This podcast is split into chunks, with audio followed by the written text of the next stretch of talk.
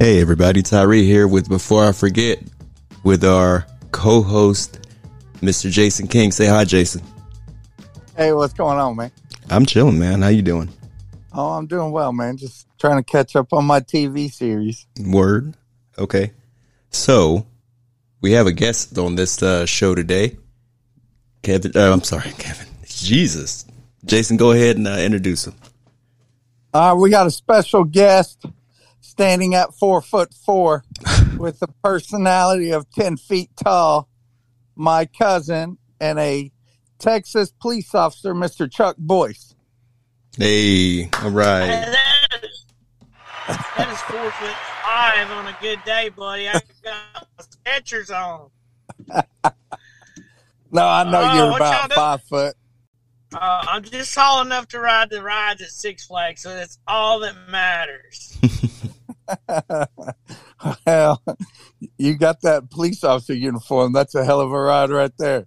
Oh yeah, and with a taser, you don't want to ride that either. no, sir. No, not at all. So, hey, check it out. We're going to get into our show here. Um, so, Chuck, tell us a little bit about how you became a police officer. Well, I was a contractor prior to this uh, life as a police officer, and uh, I've I had a couple of buddies that uh, done that uh, as their career. And then uh, when 2008 hit and uh, took me out of the building industry, uh, me and my wife and child had to start over. So uh, I've always been kind of you know somewhat community oriented, and uh, you know like to you know to help others. So I was like, hey, uh, I got a buddy and uh, Tyler and uh, I'll go be a police officer and uh, see what I can do to make a make a difference.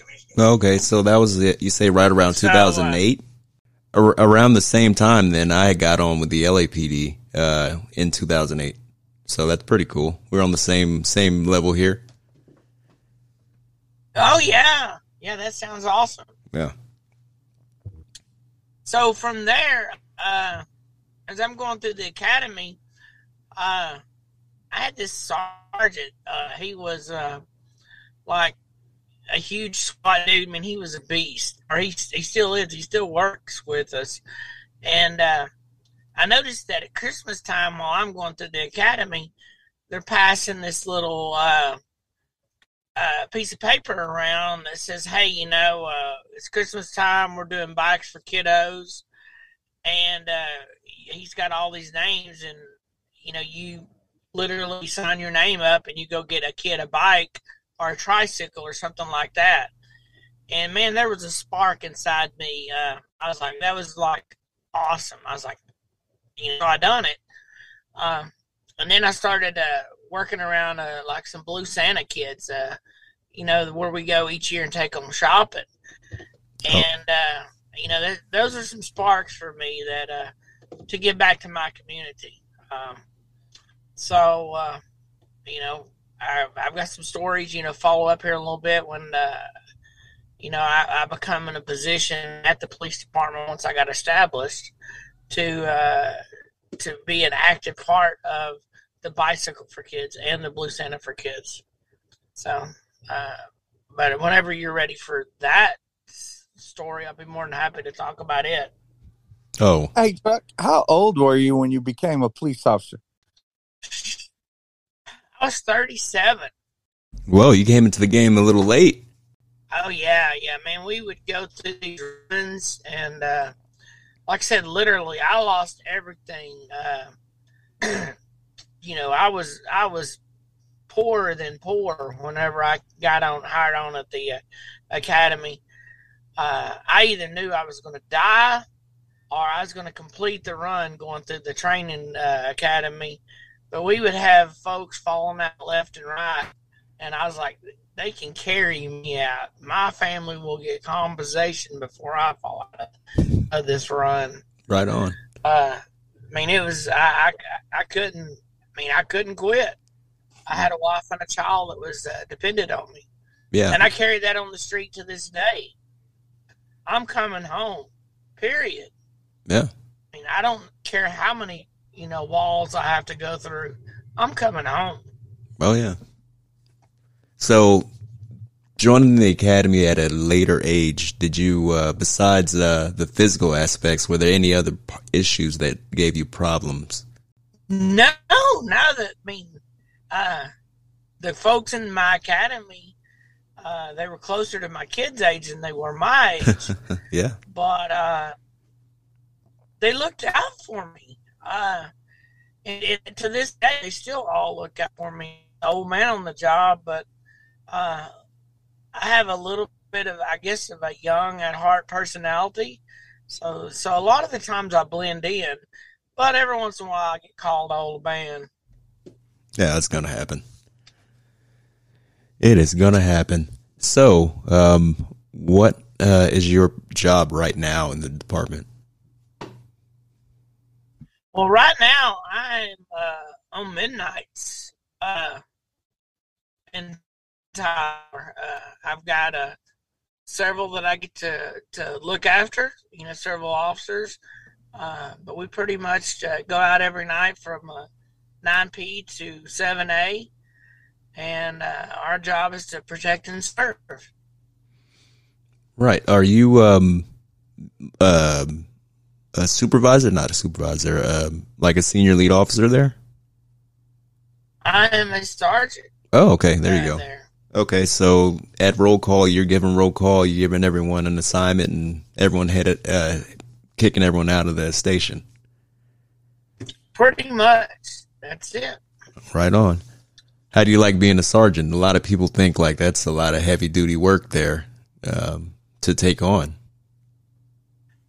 Well, uh, there's a little bit more responsibility, but I love doing it because I like looking out for those folks uh, that I'm supposed to look out for. Uh, I get to enroll them in classes. Um, my job is to be their advocate, to push for them, to be their biggest fan, to do whatever it takes to make them better.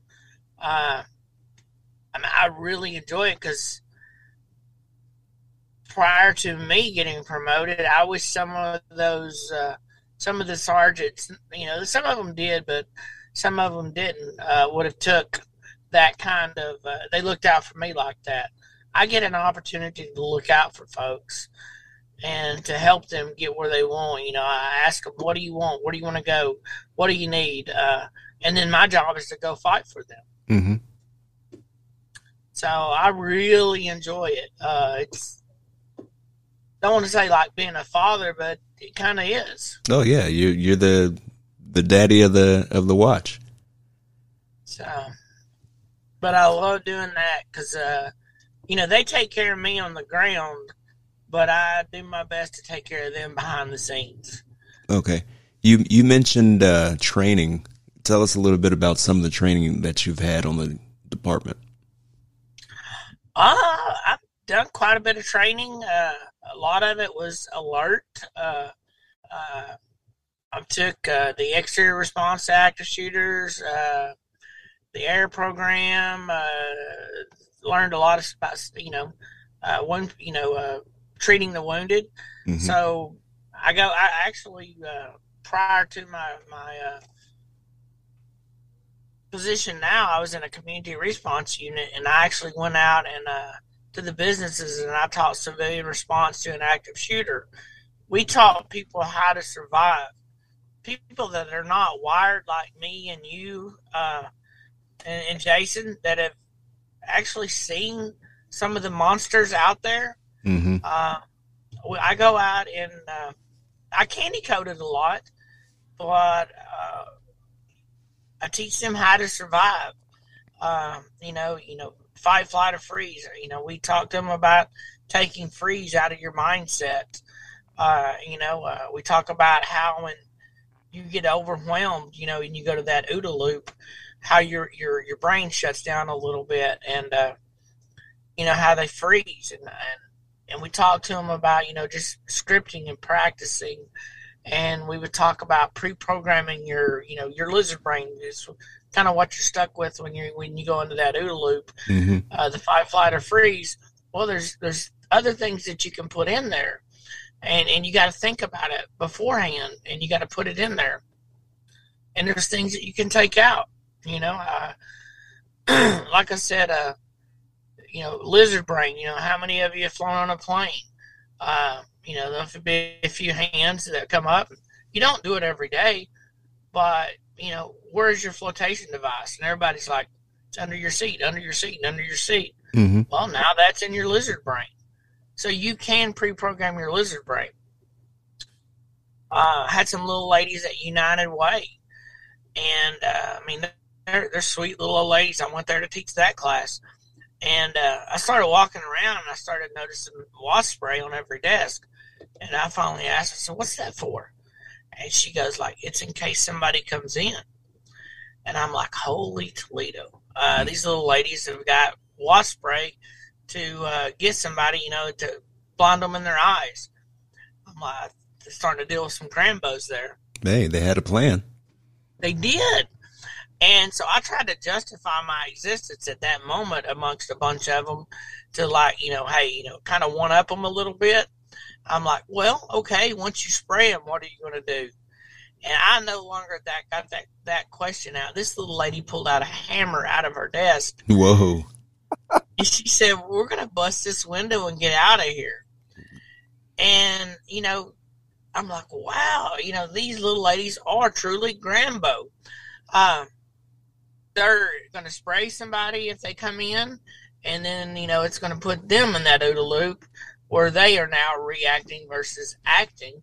And the little ladies are going to bust that window and get out of there. Uh, it's a multi purpose plan. It works in case of a fire. They're trapped inside their building because uh, they only had a, an exit at the front and an exit at the back, nothing along the sides. So they can bust the windows with that hammer in case of a fire and get out of there. That's in their lizard brain. Um, so you can pre-program, you know, those three core senses, uh, basically your lizard brain, fight, flight, or freeze, you know, such as the uh, the flotation device on the plane, such as when somebody steps in your building and you kind of lose lose it for a minute, your uh, involuntary reaction is going to be to grab the wasp spray and the hammer.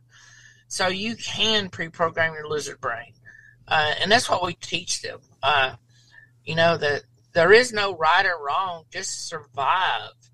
Uh, either go left, go right. Uh, just don't be easy prey. Mm-hmm. Exactly. Now, Chuck, Chuck, you know, I took that class with you and Lewis one one weekend, and uh, I learned a lot. And I thought I already knew a lot, but y'all even taught me more. Over the years of teaching this class, has your training um, adapted to the time? Well, I mean, I learned something from each class. I go in there and I let them know that, hey, if you've got something, this is a two way class. I need to learn from you guys as y'all learn from me. So I, have learned a lot, and uh, we get into each class goes down different rabbit trails, uh, and you know, we evolve. We've, we've done over 300 of these classes throughout the city. Uh, the city. However, the more and more I see some of these active shooter events, and, and I've got video uh, of some of them um, overseas where folks are literally, you know, just going to fetal position. Uh, we are not getting enough active shooter training out there. Uh, when we we've got to have folks sharing this knowledge. I mean, you don't have to have cops with you to survive. Uh, you know, you have to have that mindset of that mentality that you're going to buy us time so we can get there. It's like me on the street. I mean, you set up four foot five or four foot, you know, four. Uh, and I mean, I got to take some big guys into custody.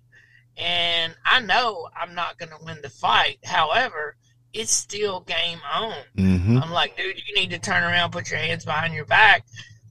And I mean, I'm going to give him everything that I got. I mean, he probably going to toss me around like a rag doll, but I'm going to be biting, scratching, kicking. I'm going to be talking so much smack, talk about his mama, talk about his, how inferior he is. I'm not making it. You know, I'm not winning the fight, but I'm buying time because you know as well as I do, my brothers are coming, and I'm going to be there when the end count goes down and he goes in the back of that car. I am buying time.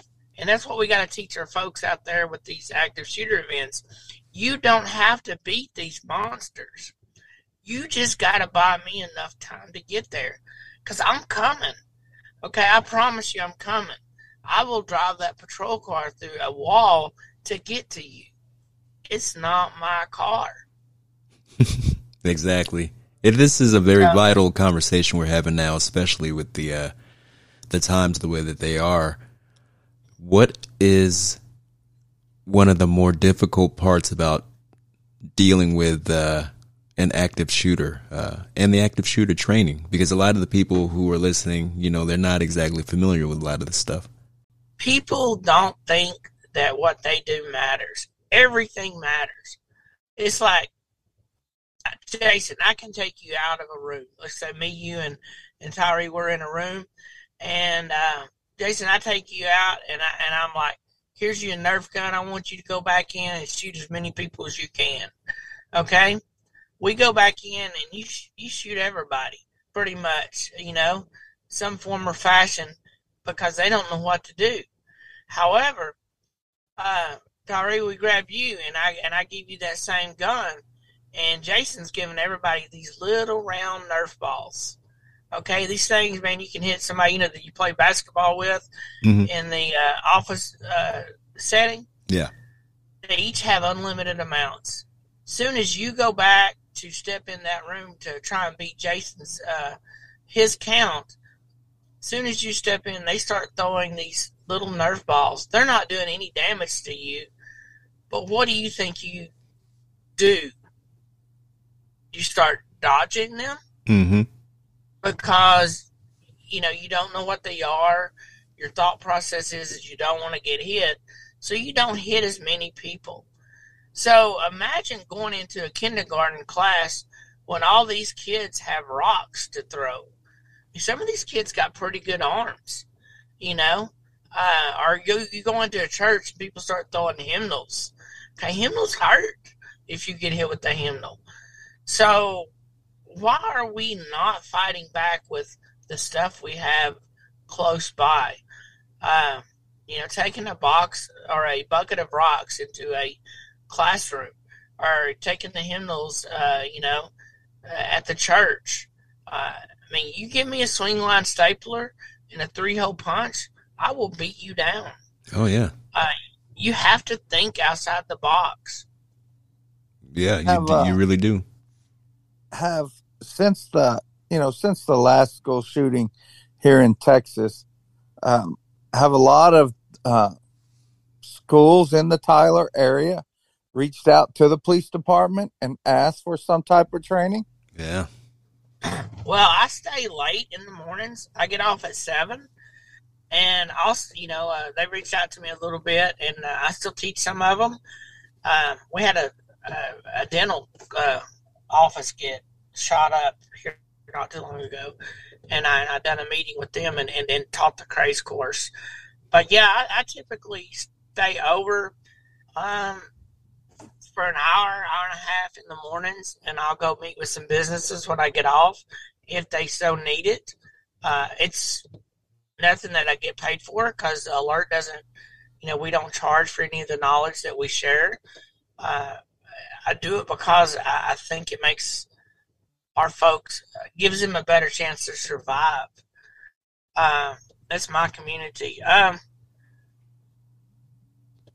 but what, yeah, that's what we do. We just teach them in the mornings. Mm-hmm. What would you think, or how do you feel about the idea of arming teachers? I'm cool with that. I mean, some of the, I mean, we've got some schools around here where the teachers are armed and they actually get more firearms training than I do. Wow. And I'm cool with that. Uh, I mean, Didn't the school we went to, it isn't the school you and I went to have armed teachers? Oh, yes. Union Grove. Uh, yeah. That is excellent. I, I, I, you know, um, we we're Kevin and I on on previous shows. We're always talking about plans and uh, what would you do if you're in this situation? And it, it's good to hear that you know people are actually having a plan, and you know I really don't mind teachers having guns now. I really don't. Like uh, at first, I was against it because I'm like, what what do these people know about these kind of firearms? But if you really think about it, it's for these kids' protection. Um, it's nice to have that gun in the in the immediate area where you can defend people, and it's even better to have training so you know how to use it if something goes wrong with it, uh, or if you really need to use it, you know you can get on target. I mean, some of them have to be vetted because firearms are not for everybody. Mm-hmm. If you don't know that you can shoot uh, the bad guy when he comes in, maybe you don't need to carry a gun because he will literally take it from you and kill your class and yourself with the very gun that you carried. So, I mean, you have to know beforehand that you can pull that trigger. Now, uh, you know, living with it's a lot harder than doing it. But I know without a doubt, when it comes right down to it, and it means me not going home or somebody that I'm looking out for not going home, I'm going to pull that trigger a hundred out of a hundred times. Mm-hmm. Uh, now, living with it, I mean, that's a whole different ballgame. Uh, if you have to do something really, really bad to protect others, uh, you know, there there may be some some uh, secondary costs with that because uh, you you know you may feel guilty, but you got to do what you got to do. That's right.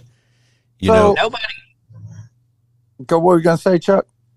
I was like, nobody wants to kill anybody else. Yeah, we we Yeah, never as police officers. That's not the that's not the goal. That's not the the thing of the day. It's always That's to not make why it you home. joined to be a police officer, right? Exactly. No, you don't join for that. Uh, yeah, I mean, I there wanna- were some people. I want to save as many as I can. I want to impact as many as I can. I want to help. Um, you know, I want to make sure kids got Christmas. I want to make sure homeless people got food. Uh, I want to make the world a better place. Uh, you know, plain and simple. And this is the perfect avenue to do that, to make the world a better place. Now I, I can see, I can see that. I mean, me and Chuck, he allowed me to go on a ride along after I had to prove I was an innocent man, because some dude where I in in Dallas has my same name and same birthday yeah, and had like so many warrants out. I had the same thing. Somebody. And I was trying to do a, I was trying to do a ride along with Chuck, Mhm. and I thought he was going to arrest me when I came through the door. but I can I can tell you this: uh, riding with Chuck and uh, just being with him for those nine hours, ten hours, whatever it was, and seeing the community come to like him interacting with the community and walking in his shadows and uh, just being there. I mean, pe- I mean, we didn't eat no donuts, man. People were coming up giving us chocolate chip cookies, and he he just had a connection with his community. Like as soon as he walked in the Golden Corral, people knew who he was, shaking his hand, and I was like, "Dang, look at this." So he he does a lot, and you I saw that Chuck when I was with you, and uh, I'm I'm gonna let you know, man. I'm I'm super proud of of who you are and what you're doing in in that community. I appreciate that, man. It's just uh, I do my best to make it my little Mayberry. Uh, you know, for anybody that walks to Andy Andy Griffith, you know, everybody knew Andy. Andy knew everybody. No, we're not that old. You know, uh, why would you not want to do that? You know, I, I don't understand. You know, I want to be one with my community. Tell me about. Uh, I saw something on social media, and I know you do something with an, an police officer association or something. Yeah, we're part of a, uh, or I'm part of several associations. Uh, you know, that giving back to the community. We do. Uh, I'm part of like the East Texas Peace Officers Association. Um, I'm actually a, past president now. Uh, the Fraternal Order of Police. Uh, uh, I've been on the board for many years on that, and uh, I do a lot of peer support. I do a lot of training on peer support, uh, keeping our guys, uh, you know, from uh, harming themselves. Uh, what's really, really crazy is uh, we had a sheriff out of New York, and he come in and did a presentation, and he he goes through this little spiel. He goes, the average life expectancy of a female in the in the United States is around uh, like 83, something like that. Uh, average life expectancy of a male is like 78. Uh, the average life expectancy of an officer that's got to run and jump and uh, there's hundreds and thousands of push-ups and sit-ups, uh, and it actually protects, you know, roughly uh, 75, 80% of the population. Um, it's 57. So, you know, why are our guys and gals dying 20, 25 years sooner than the rest of the population? So uh, that's why I do a lot of peer support. That's very important. Um, as a even when I was an officer, one of the things we always feared was as soon as you retire, you got five years left. Five years left. And that's what they always say. Five years left until you die because of 20 plus years of stress on your body. And now you have to let that stuff go, you know, and go into retired life. It's not easy and it's very important to have uh, that peer communication that you have. Oh, yeah. I mean, I guess on the average, you know, we see what, you know, two or three times a month, what most people see in their entire life. Uh, you know? Yeah. They, a lot of people don't realize that. They don't think about that when they join the department. It's uh, you know, and I said this before. It's everyone thinks it's always foot pursuits and cool stuff, but no, it's you're gonna see some ugly stuff too. Probably, and I believe the ugliest things I've seen from humans. I've seen it as a police officer.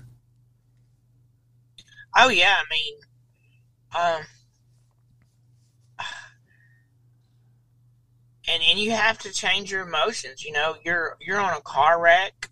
Uh, you know, somebody's you know begging you to save them, and I mean you're there when they have their last words, Mm. and uh, you know you finish that call up, and uh, your you know your shift's not over, but then you got to go to the next call, and you know it's it's somebody that's not a good parent and they're wanting you to parent their child and and you are probably a little bit out of line and uh, you know they call and complain on you but i mean look at what you just dealt with and then you got to go to this next call and, and tell a, an adult how to be an adult. Mm-hmm. and uh, you know you it's hard to keep yourself in check. Oh So- man, I can only imagine the kind of things like uh, me personally. I've I've been through that kind of thing. Like, hey, just been through or seen an accident, cleaned that up, and I'm still a little wound up. But and it's hard to let that go because now, exactly like you said, I'm gonna go and tell this parent how to parent their child, or I'm Doctor Phil on wheels trying to take care of uh, these people arguing or something like that. When I just saw this really horrific accident and now I'm talking to these people and they don't understand like how precious life is and uh, they're arguing over bullshit. Like I wish I can take these people like and show them the crap that we go through before we get to their house and deal with the bullshit. well it's it's unfortunately it's the same old same old ones uh, you know what is it 10% of the people take up 90% of your time Oh yeah. I mean, it's it's that same one. You know, we'll go to a horrific call, and you know, we do what we got to do, and then all of a sudden, it's you know, this person again at this address again, calling for the third time tonight, Mm.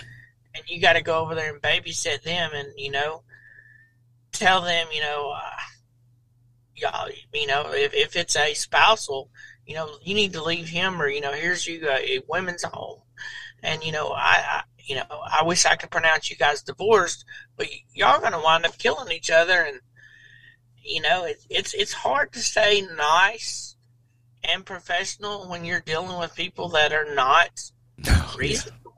hmm You know, they do not, you know, we work for them.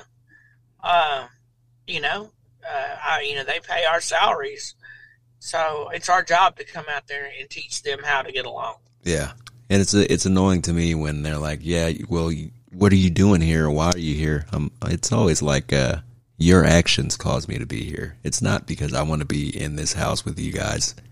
stepping over yeah, glass. You know, it, it's not because I want to be here. It's because you caused me to be here. So now I'm here and I'm going to deal with it. You know. Yeah, if you don't call, we don't come. Yeah, and I'm not. we're not saying you know don't call because you know we don't care, but you know call if you have an emergency, but don't call. Um, oh, you know, call for an for an emergency, and I'll leave it at that. Oh yeah, I mean anytime, and and one huge, huge, huge thing and I tell people all the time, okay, 24 7, inclement weather, holidays, no matter what.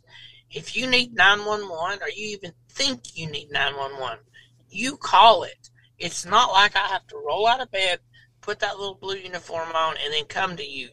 I am already on the street, and I do not mind responding to you to help you not be scared, to prevent something bad from happening to you, uh, even to courtesy walk you out of your store to your vehicle because you think something's wrong, I will be there for that in a heartbeat.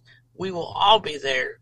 Uh, you know, please call 911. We would rather, you know, what's the old saying? An ounce of prevention is worth a pound of cure. If you think something's wrong, do not hesitate to call us. You're not a burden. Uh, I mean, we have to come. Uh, we want to come yeah. in a situation like that. Uh, but so many people, and, and and we clean, we come in and we literally process the scene, and they were so afraid to call nine one one, and we don't want them to be afraid to call nine one one. We're not going to put a charge on you for abuse. Uh, believe me, if, if there was, there would be, you know, one or two individuals in your community that would stay in jail. Mm-hmm. But uh, don't hesitate at all to call. Uh, you know that way you're not you don't become a victim. That's good. Let me ask, let me ask you something, Chuck. Uh, it's not a, and I'll ask both you and Tyree this, and uh, you don't have to answer if you don't want to. And don't be specific, but just tell me in general, uh, what's your, what are y'all's opinions on you're in a situation, somebody gives you a direct order not to do something, but somebody's life's on the line. You know, what do, what do y'all think about that in general? I'll go first. I think that if you raise your hand to take uh, to wear that badge, um, sometimes you're going to be told to do some crap that makes no sense because something really crazy is going on and you got to get into it. Hey man, I will easily give up this job if it means saving these people when my supervisors don't want me to go in or, you know, we, we, we have the means to do something and you're holding us back. So that's, uh, hmm. Yeah, I'm I'm one of those. Uh, I mean, it's all case by case. Uh, I love my job, uh, but this is my third or fourth career in my life, and I'm, I'm hoping that there's not a fifth or sixth career. Um, but if it comes, so be it. You know, I I'm still me. I have to I have to live with me, mm. so I have to make sure that uh, you know, I can go to sleep at night, and I have not. I mean, when I go back to the field house, I've left it all on the field uh, you know, I, you know, uh, let me, uh, and I don't mean to get off the police, uh, subject, but your dad was a Marine, correct? That is correct. Tell me a little bit about growing up with uh, a Marine father. I will give you something to cry about. Quit that crying. Oh my gosh. Uh, yeah, dad was uh, dad was hardcore. Uh, it's amazing how soft he got with my uh, uh, my nephews and my kid. Uh, I'm like, Dad, you are not the same man we grew up with. so, uh, he's, one, he's one of my favorite uncles. Uh, uh, one of my cousins uh, up in Tennessee, his dad was in, in the Navy. And uh, I still remember my dad got back from Vietnam, and uh, this is before me. Uh, but we just recently had his funeral, and I really wanted Mark to tell that story. But uh, my cousin Mark's a little bit older than me, and uh, his daddy uh, was in the Navy, and he had a sailor hat. And he came over to stay at my mom and my dad's. And uh, it come time for the, you know, to eat dinner, and he came to the dinner table with that hat on. My dad's like, Take your hat off, son. I don't have to. You're not my dad. well, he never told my daddy that ever again, and to this day, that's still a really good story. Uh, but he didn't wear that hat at, at the dinner table. Was that your mom's uh, nephew, your dad's nephew, Mark? Uh, my mom's nephew. Okay. I knew there was a, a Mark in our family, but I knew it had passed on a long time ago. Now, uh, this is a, on mom's side. It's uh, uh, my cousin Mark. Okay. But we still get a laugh out of that to, to this day. And he knows better than to wear a hat at the dinner table still. yeah. So you, you did a video of your father, you know, over the last few months before he passed away. And um, he talked about some of the stories about being, uh, I believe he was at Hamburger Hill from one of the videos that I watched. And uh, just you, did you grow a little closer to him or get a better understanding of him listening to his uh, war stories? I I was always curious. Uh, he was very, very, very reserved. Uh, I was lucky to get that video. Uh, I'm, I'm grateful for it. Uh, but he, he, he got off of there really, really quick, and we never could catch another one. But uh, I don't I don't think I could have got any closer because I was already pretty tight with him. You know, we uh we're a tight family. Uh, you know. Uh, but I, I enjoyed him sharing, and uh, I'm grateful that I have that video. Uh, you know, I shared it on Facebook. You saw it, and uh, so that I don't forget some of the details about what he went through. Hmm. Yeah, I mean, I knew he was a Marine, you know, because when I got out and I went to the first family reunion, uh, you know, at that hotel, despite where it used to be, and he gave me a hug. So, you know, I knew he was a Marine, but I didn't really know anything about um, what he did until you posted the video. And then I was able to, uh, you know, Google some of the things on the video and find a little bit more information about it. So I'm glad you posted that. It kind of, you know, brought me a little bit closer to your father. Um, even though y'all are older than me and I was the I was the one y'all picked on as a kid. Wow. You know, you know they they they have therapy, don't they? You, know that, right? yeah, I, uh, you know, I, I don't see no therapy. You know, I would ha- I would hate for it to stunt your growth or something like that. yeah, yeah. It, it hit me about twenty one when I stopped growing. oh. All right, so we uh, we got into a lot of things. I know we're gonna we're a little short on time here. Uh, I do want to ask. Uh, you said you what what do you do um, after work for decompression to for yourself for time off to to relax? Well, I, I do have some outside activities that are police related, like I said, you know. Um, but right now we are building on the lake, and uh, I'm getting to uh, do some of my building skills. Okay. Um, however, we for the first time ever, I thought I'd never live on the lake. We bought a lake lot on Lake Cherokee. Uh, we cleaned it up, we dredged it out, and uh, uh, literally, we literally built a boat dock. And for the first time in my life, I bought a boat. Oh. it's just a little barge or a pontoon boat and I've never been much on fishing or uh, boating. But me and my little wife, we love being on the water now, and uh, yesterday we just celebrated our 31st anniversary. Man, Wow, man. congratulations. Yeah, hey, that that deserves a round of applause. Yeah. Yeah, yeah. I don't know how she put up with me this long. She still don't know my name. She thought I was a waiter at our family reunion. oh, well, you know they they I'm still I'm still sticking with the therapy, man. Hey, uh, um, are y'all? Because I know you just you bought an old house in downtown area or in the older area. Are you going to sell that house and move out there to the lake? well, we done sold it. We done sold it. Uh, I thought that was my forever home, and uh, my gun safes were upstairs, and I was ready to be literally hauled out of that house.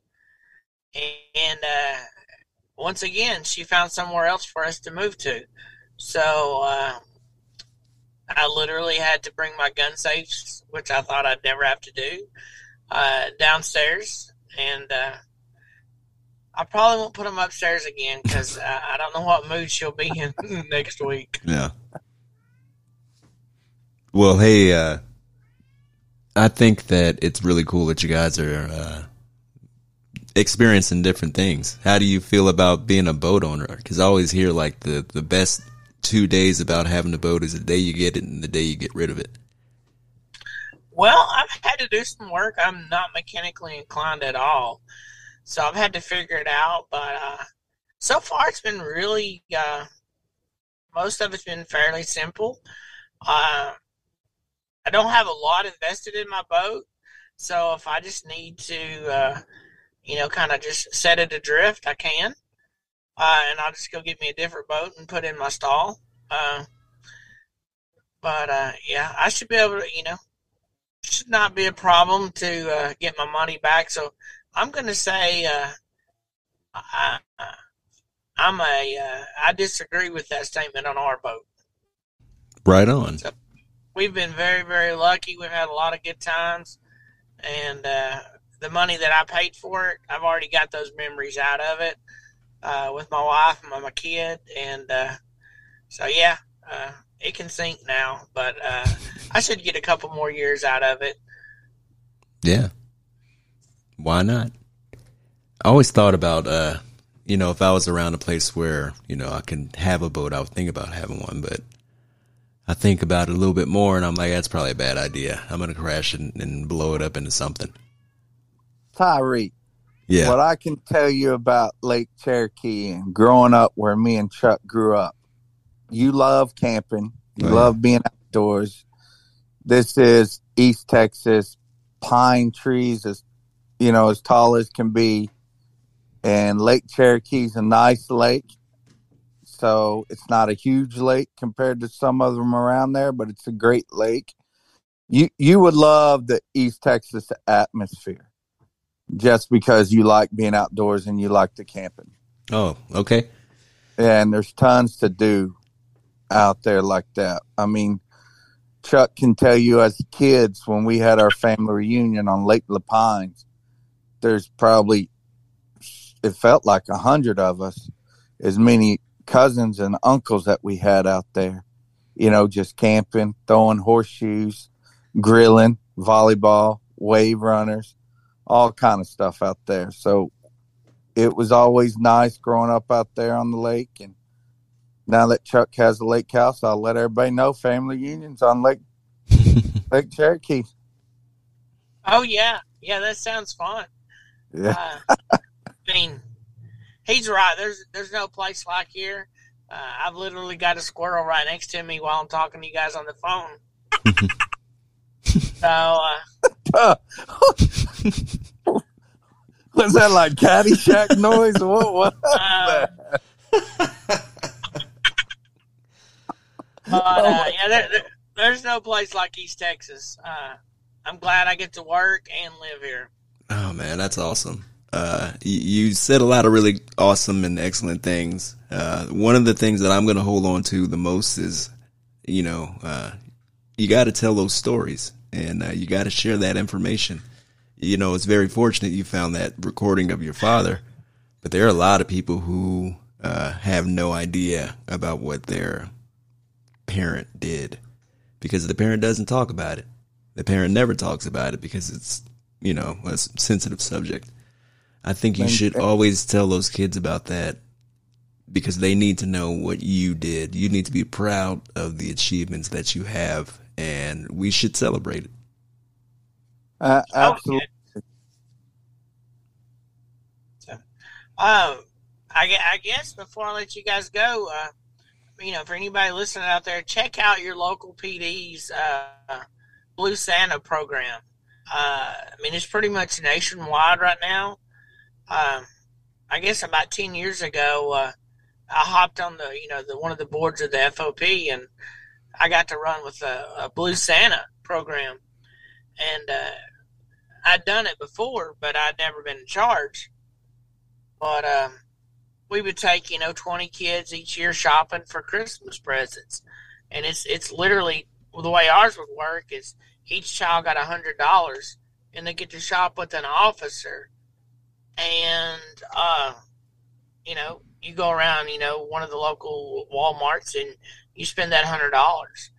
So uh, there's probably something in your area uh, where your PDs do that, but uh, we started out you know, at that at that number, and uh, I, I, guess I've been on the board since then. Uh, last year we took 305 kids shopping. Oh man! For Christmas. So, uh, I mean, you want to talk about a tough story when uh, you know you you got a hundred dollars and uh, you got this little one assigned to you, and uh, you're like, hey, you know, you know, little buddy, let's go, uh, let's go get some some Christmas presents. And he takes you to the pillow aisle, and he grabs a pillow. Hmm.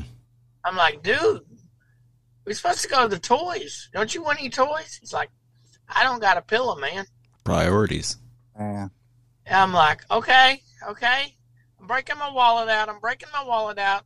You know, uh, are uh, you know they'll go to the, the, the food aisle and grab food, and you're like, dude, I, I okay, I got I got this. You okay? Let's go to the toys and I mean, you, before you leave there, you, you know everybody thinks the kids are getting so much. You actually get a lot. You you learn what the priorities are. You learn what it is to have so much and to be blessed. So. Uh, you know, uh, the local agency that you have will probably let you help if you want to. Mm-hmm. We have a lot of civilians that come in because as the kids are going around trying to spend their hundred dollars, uh, the officers typically uh, helping them grab and put back, grab and put back. But we got to have somebody in the background. That's where the civilians come in to play, and uh, they're literally on their cell phones tabulating what they get, what they don't get, what they put back, what they get, and so that we can come back, you know, roughly with a hundred dollars at the register. Uh, but we have people that'll break out hundreds of dollars for each child, in addition to what they got. Just when they get to the register, you know, before you know it, somebody's rung up three hundred dollars worth of stuff. Mm. Uh, but we get together as a community every year and do that. And uh, we invite anybody, everybody. We have firemen, we have EMTs, uh, lots of civilians. Uh, you know, just coming in, and uh, it's it's like our Hallmark moment.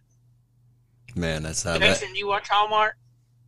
You know, every once in a while during the holidays, but that makes me want to go see a therapist. yeah, yeah. hey Chuck, you you call me when you're ready for the Blue Santa, and I'm going to donate some money y'all's way. That sounds good. That sounds good. Yeah. yeah, I got some little extra winnings from the casino. I'll donate. well, why, why, don't you come help me shop with them? There you go. Oh man, I'd be wanting to buy GI Joes for myself. That's okay, man. That's okay. I knew you always like Barbie dolls. Yeah, I did. I love them. I'm gonna go watch his Ken movie when it comes out. Oh, that's even better. Oh man. nah. All right, so hey Chuck, thanks for coming on the show. Uh, it was a lot of fun. It was really informative. Uh, King, I'm sorry, Jason, thanks for uh, hooking this one up. Yeah, man, I appreciate it. Chuck, thanks for uh, coming on, man. It's always good to hear your voice. And oh, uh, yeah. whatever little squeaky animal you got next to you. He's Uh, probably that squirrel's probably taller than you. It, it, it could be, but you know what? I got a taser and that squirrel don't. Go ahead and hit Well, him at least it. you'll be eating good. Oh yeah, yeah. On Lake Cherokee, baby. yes, sir. All right. Hey, King, you got uh, Jason. You got anything? No, Anything I'm else? good. I'm good. Just like just like what the show's called, and you know, it's all about those memories. What Tyree talks about speaking before the video of my uncle and Chuck's father, uh, telling your story before you forget it. Yeah. And on that note, thanks everyone for checking in with Before I Forget. Uh, we had a lot of fun today. When you hear this, please like, listen, share, subscribe, share it, and let everyone hear it. Right? And that's all I got. Have a good one.